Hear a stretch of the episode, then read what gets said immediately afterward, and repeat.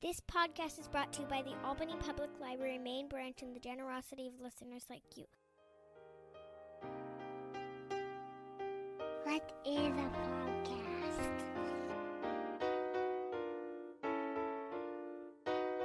God, Daddy, these people talk as much as you do.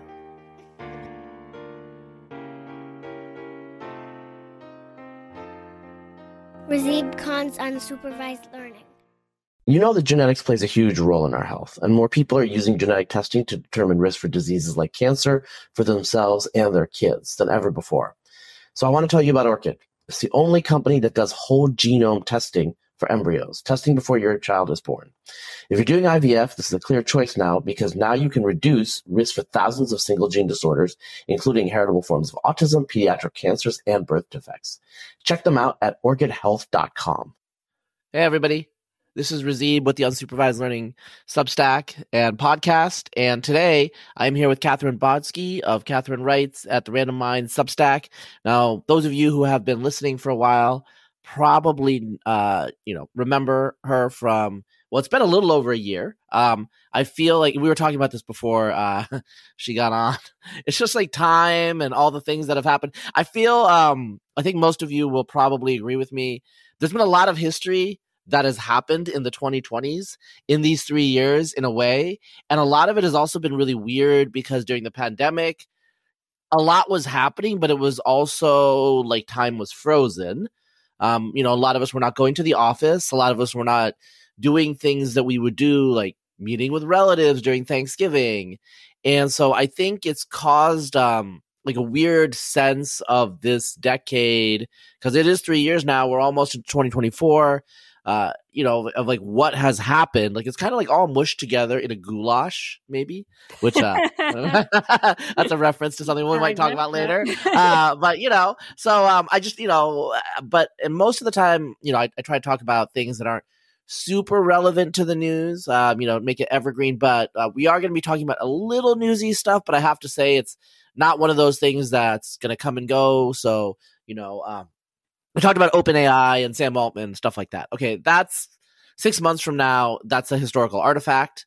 Um, I don't think what we're going to talk about is is unfortunately going to be a historical artifact six months from now. Uh, some of this is good. Yeah, some of this is still going to be live uh, in terms of stuff that's happening. Uh, so, um, like, I know some of you say that I should let the people talk earlier, but I'm going to set this up a little bit. Um, I do read the comments and I do read the feedback, and I don't care all the time. In fact, I don't care most of the time. Not gonna lie. It's a nice way to be. yeah, um, I'm I, like you know on the big five, I'm very disagreeable. Uh, but in any case, um, the way I want to set this up is so as we're recording, it has been not quite two months, but almost two months since 10 7. And I feel uh, in America at least, 10 7 is kind of like 9 11. Um, I think there's something in Britain that happened in 2005. I don't remember the date. I'm sorry, British people, uh, with the subway bombings, you know? Uh, but, you know, these dates are kind of in your head. And America and Israel, um, you know, we're connected countries in a lot of ways. A lot of Israelis are American, they're dual citizenship uh, because, you know, Aliyah and the migration. And since 67, um, and, you know, the last, you know, this has been like four decades. America and Israel have had a pretty close relationship uh, American elites, Israeli elites, uh, the current prime minister, Bibi Netanyahu, who's been the prime minister for most of the last 25 years. Uh, he has a mostly American accent that he obtained, uh, you know, when he was a, a, student at MIT. these, you know, we're closely connected countries. People in other parts of the world, especially what they now call the global south, uh, are not the same um, do not have the same perception. Uh, large immigrant communities in the West do not have the same perception. So it's it's interesting because you get different viewpoints in terms of who you empathize with and who you identify with. Uh, so from an American perspective, and because other, I'm, I'm, saying this from an American perspective because other people did not understand this, uh, the stuff that was coming out of 10-7, what happened to Israelis, uh, Israeli civilians, Israeli children, uh, what happened to them, the things that happened, and I mean, I'm not going to like you can look it up. Okay, uh, maybe we'll talk about it in detail. I mean, you know, Katherine can talk about it if she wants to, but uh, it was like stuff that uh, I mean, I'm laughing. I'm not laughing because it's funny. It was just stuff that you would uh, be taught about about the Holocaust, right? And so there was a real um, strong emotional reaction to that. And then there was the bombing, of Gaza, and you know they keep saying X thousands of children have died. Well, I mean that makes sense because half of people in Gaza are children. The average age is 18. The median age is 18. So by definition, right?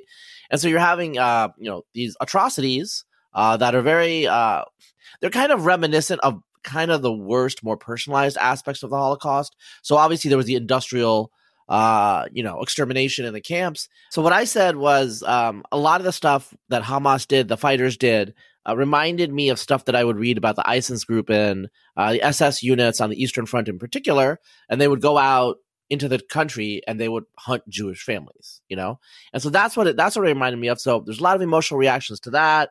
Um, you know, a lot of discussions about anti-Semitism. What is anti-Semitism?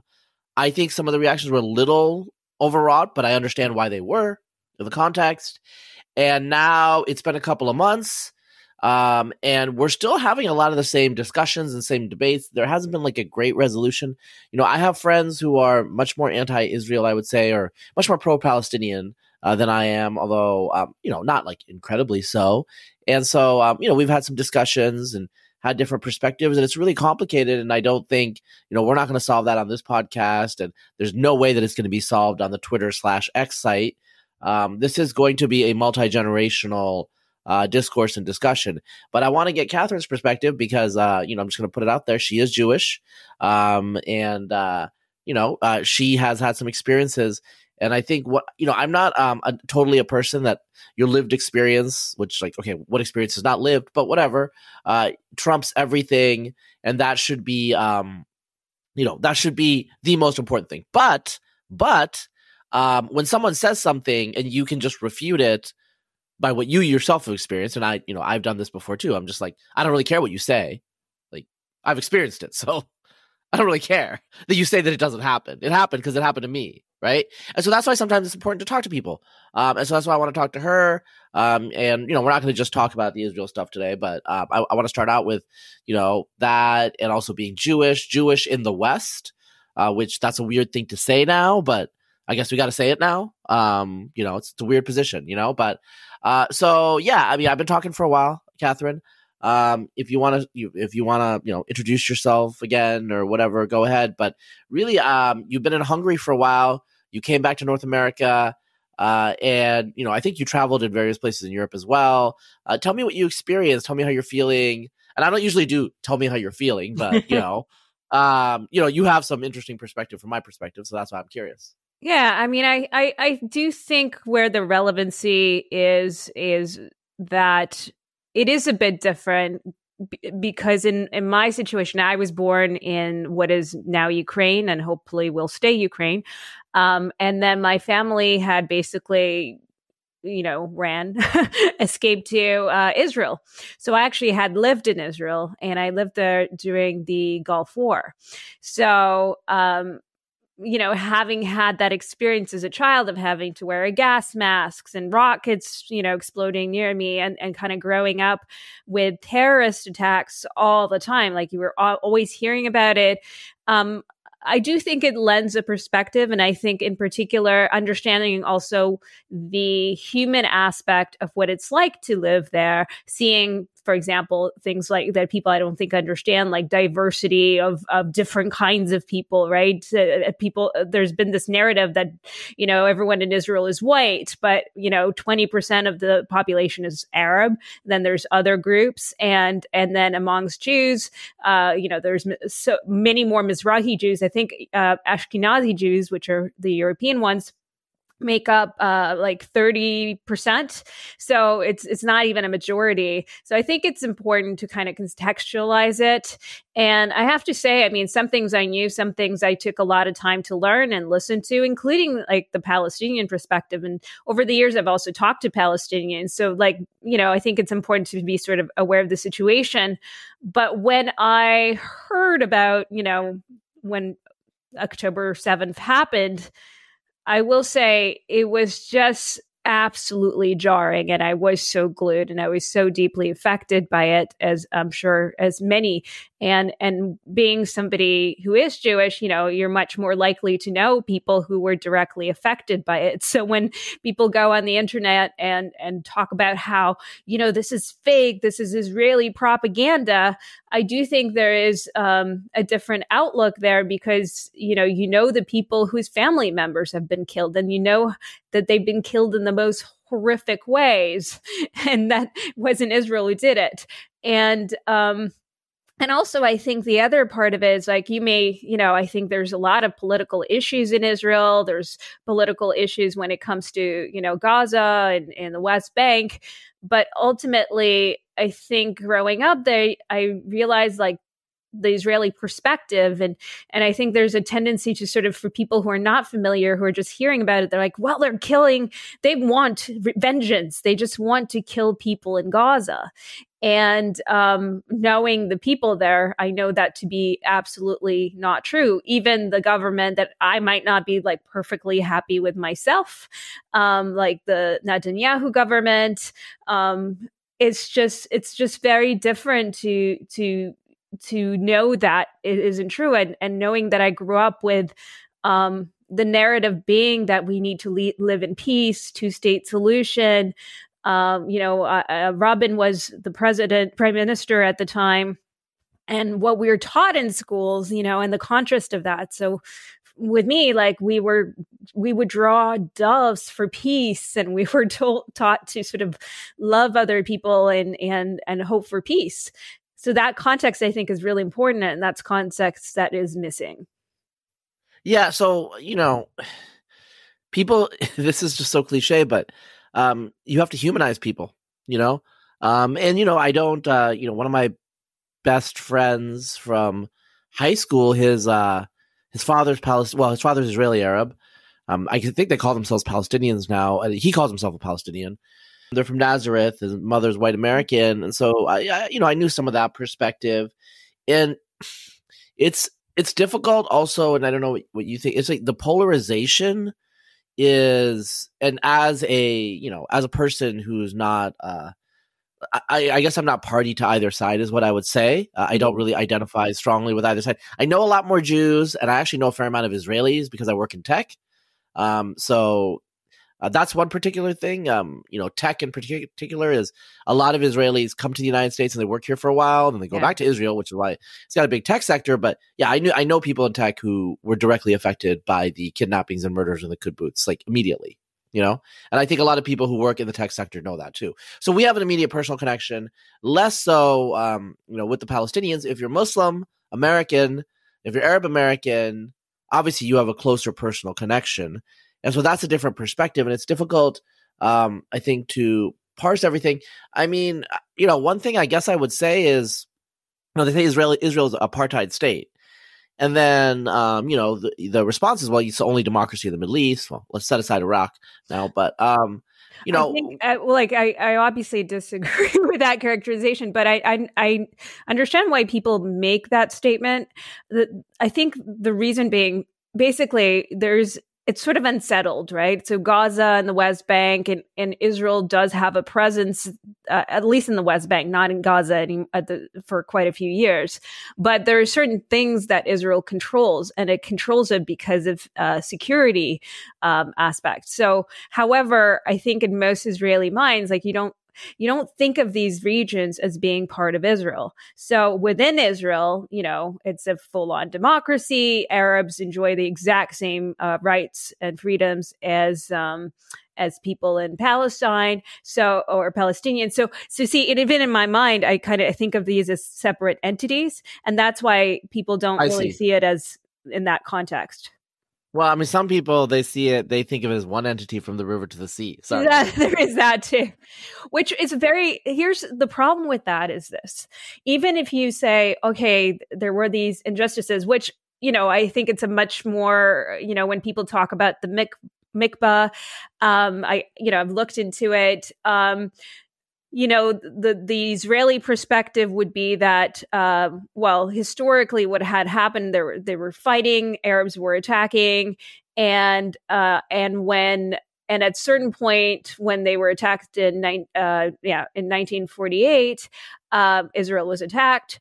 Um, it it basically the Arab leaders at the time they said, look, they told the Palestinians, look, leave, and we will um, we will sort of win this fight. And uh, you'll be able to come back. It would be easier for us to fight if you're not there. And you know Israel won and therefore and then people did lose their homes because they weren't able to come back. Now I, I'm sure there were like lots of things that went wrong both the Palestinian side and I do call them Palestinians because I understand that they historically might be Arabs but they've lived on that land that's kind of their identity and identities form over different periods of time so i don't mind doing that. Um, but i think what happened was there is this sort of I, I think there was a lot of bad actions and um, at the time and and I would say you know very likely on both sides uh, of this.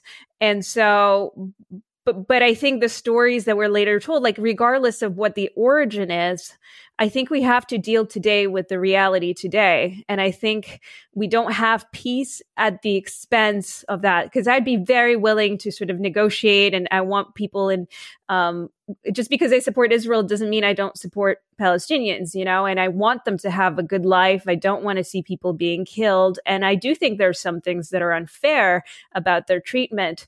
However, if you keep holding on to grievances from the past, whether they're justified or not, you can't move on and build a better future, which is ideally what we want for everyone. Yeah, that that's fair. Um, you know, I, I, I don't talk about it on this podcast, but um, I, I did guest on another podcast where I was asked about uh, you know, Ashkenazi Jewish genetics and and I asked about it too. yeah, yeah, and people people are always asking me, and I'm like, that's fine, but like nobody really cares. Like it could turn out that the Palestinians are Chinese, would have zero effect. I mean, like you know, if you found out something super weird, I don't think it would have any effect. And so I'm just like, uh. Well, I mean, I'll talk about the conversation because uh, everyone's trying to make it like, okay, who's been there longer? Well, you know what is it, it, Jews have been there longer, but does that matter necessarily?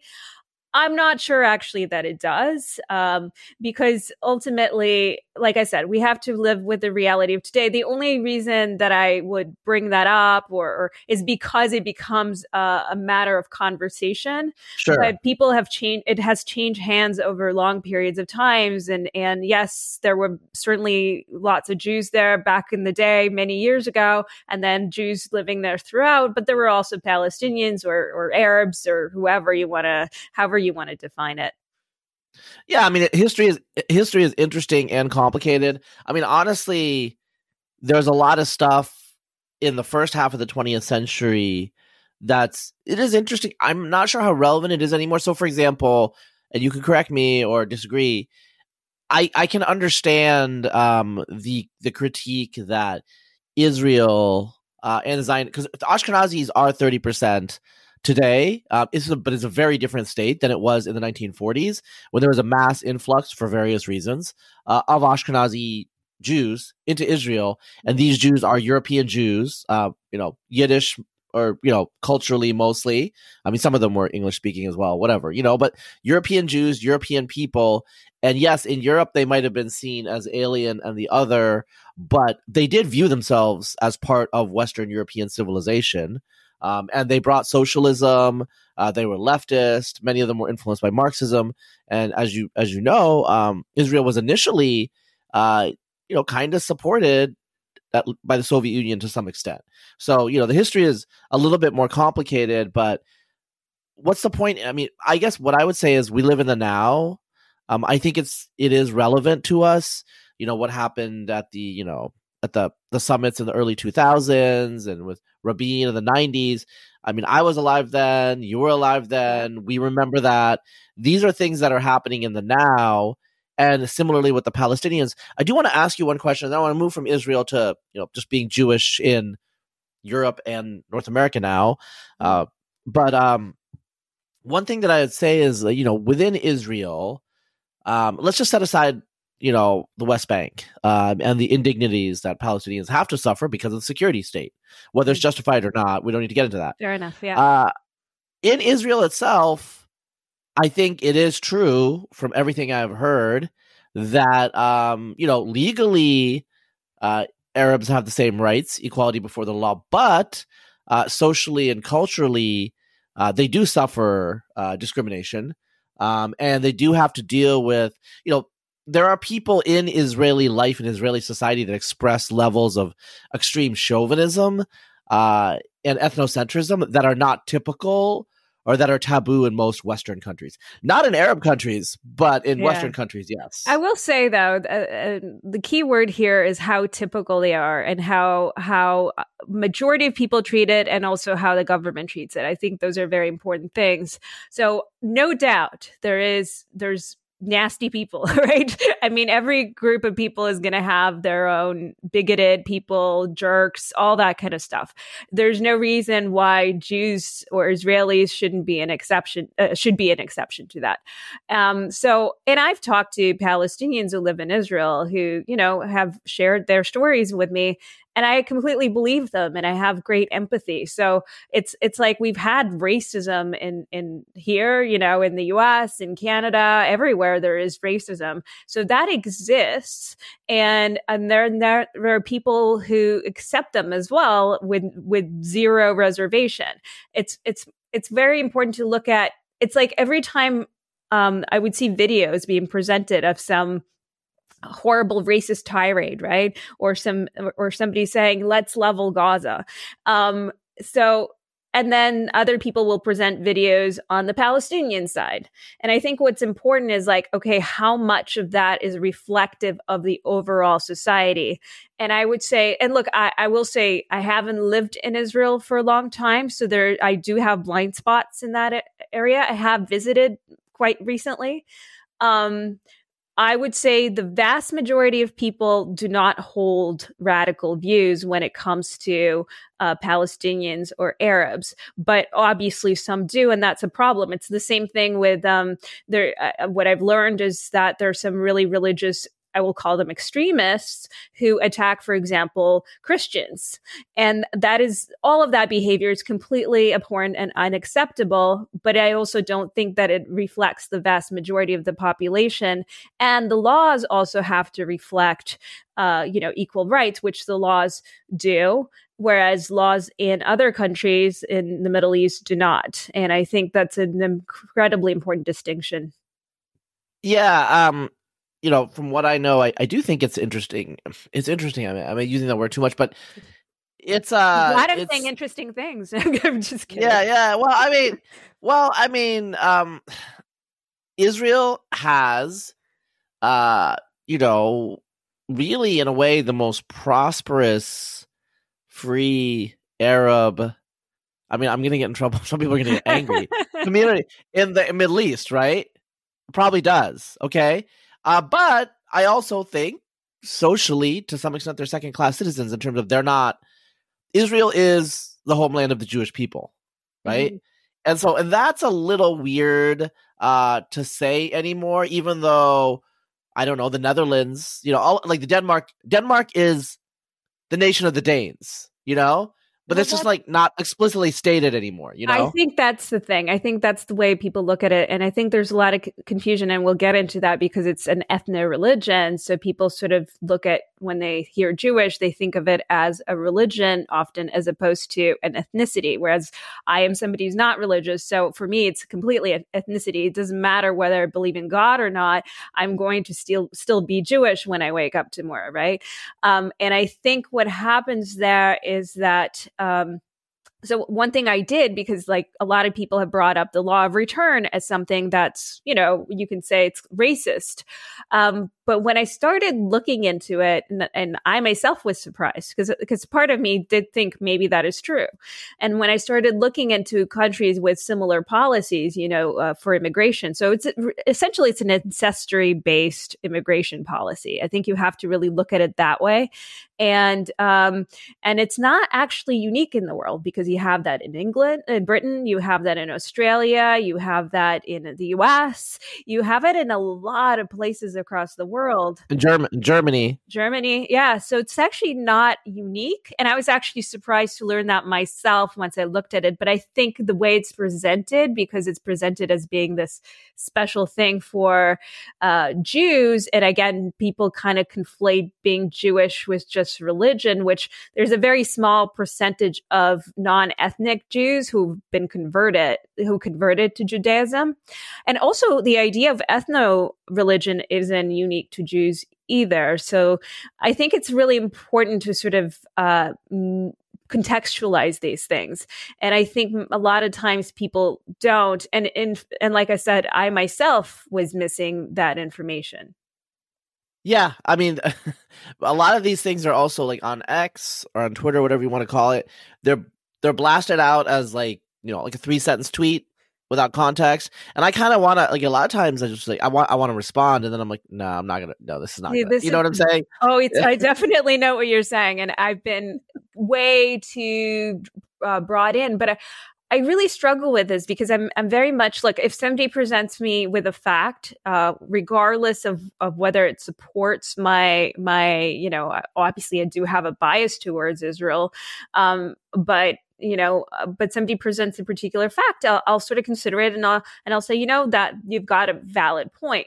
But I think the problem is people aren't often going off of accurate information and in particular in platforms like X but any social media TikTok anywhere you're basically you know people are ripping off they'll take a headline um, they'll they'll put their own kind of phrasing on it that, that completely de- uh, puts it into a completely different context if they're using a video or an image. Um, there's a lot of cases where, um, you know, they'll use an image or video from Syria and uh, say that it's in Gaza. There's a lot of AI generated imagery, which, by the way, I thought about this. I'm like, look, obviously, this is war. Like we said, kids are going to be dying, right? Um, other people are going to be dying in Gaza, whether you know you, you think it's justified or not. You can't deny that there are people, there are deaths, civilian deaths of innocent people. But when you, um, so why even create go through the trouble of creating an AI, AI generated image. And I thought about it and I'm like, okay, well, clearly it's about that image has a narrative attached to it that goes simply, that goes beyond like, you know, heroic father that's carrying the children or the little boy, right, you know, with a Palestinian flag shirt and his dead mother next to him and he has his six fingers up. Uh, that's an, a kind of iconic image now. Um, it, it, it's very symbolic and a lot about this has become um, much more about propaganda and who can kind of put forward the the most the best narrative. Like even if you look at media, I was discussing this today. Um, for example, if if a publication publishes something about Gaza, they'll put an image of a child dying, right? And if and and buildings that have been broken. But if they publish a story about Israel, it's always like a soldier or a bulldozer or or or some kind of a tank. And I think these things tell weave a narrative that's not, you know, it's in a way it's censoring the truth because it's only presenting it's presenting emotional kind of manipulation. And i think it's important for people to look have the opinion you're going to have but do it based on actual true facts not based on just emotional manipulation yeah. Um, well, you know, I think that's called an emotional truth. yes, emotional truth.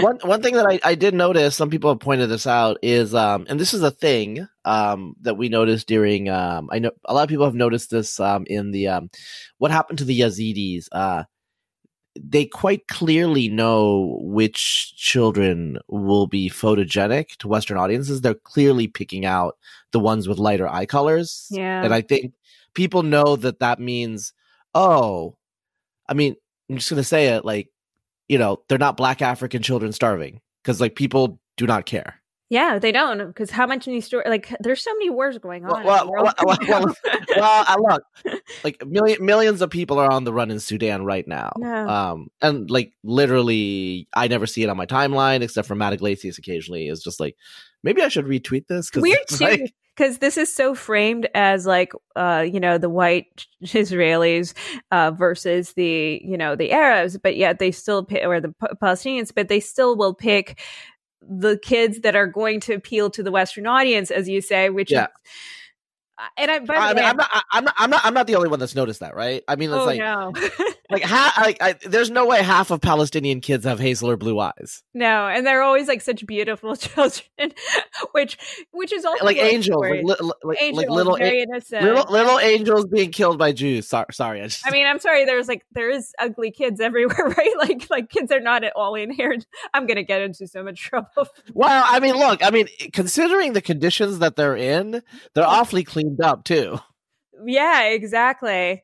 Um, no, I think that's a big deal. I think also with Israel, I imagine um, I'll, I'll I'll I'll I'll be devil's advocate here because I'll say um, the spokespeople that they tend to put forward do tend to also be Western looking. I think that's also part of why the impression is that, you know, everyone in the IDF, for example, is white. But if you actually look at videos of the IDF, it's like black, uh, you know, brown, white, or a- Yeah. very Arab kind of looking. If you go to Israel, it's like, honestly, I remember coming back because as a child, growing up there, I honestly, I never really thought in terms of race. I never even understood what being Jewish was. So I didn't really think about things in those terms back then. But now living in um, areas that are, you know, we have, I have a lot of Asian people around me. I don't have a lot of black people around me. And when I go, when I went to Israel, I remember being kind of really struck by the incredible diversity of just shades, right? Of, you know, some of them are Jewish, some of them might not be, but like it was like every category.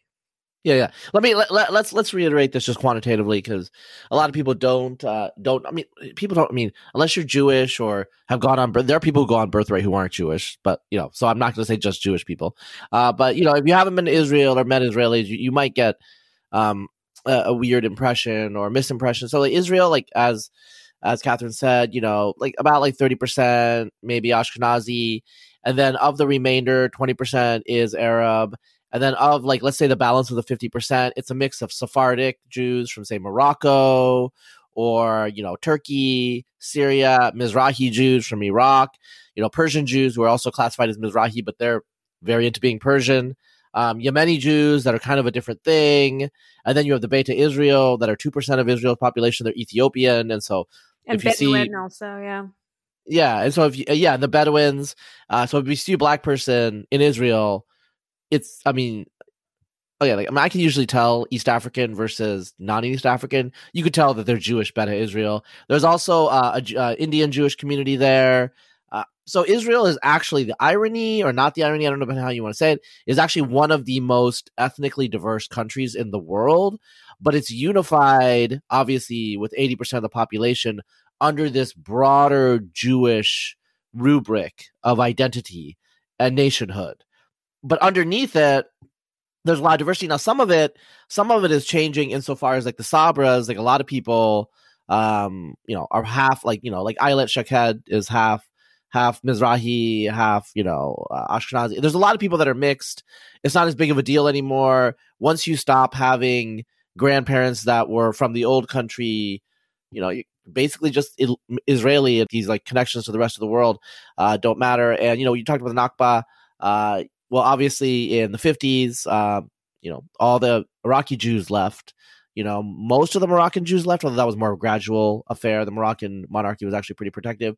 But in Egypt, Not the Yemeni Jews, were- to, just yeah, yeah, and the, the Yemeni Jews were very, um, were, they were also, you know, expelled. So these are people. I mean, some people call them Arab Jews. They don't consider themselves Arab because whatever, but they used to speak Arabic, uh, and it was a pretty traumatic event for them. And these are often the people, aside from the Russian Jews.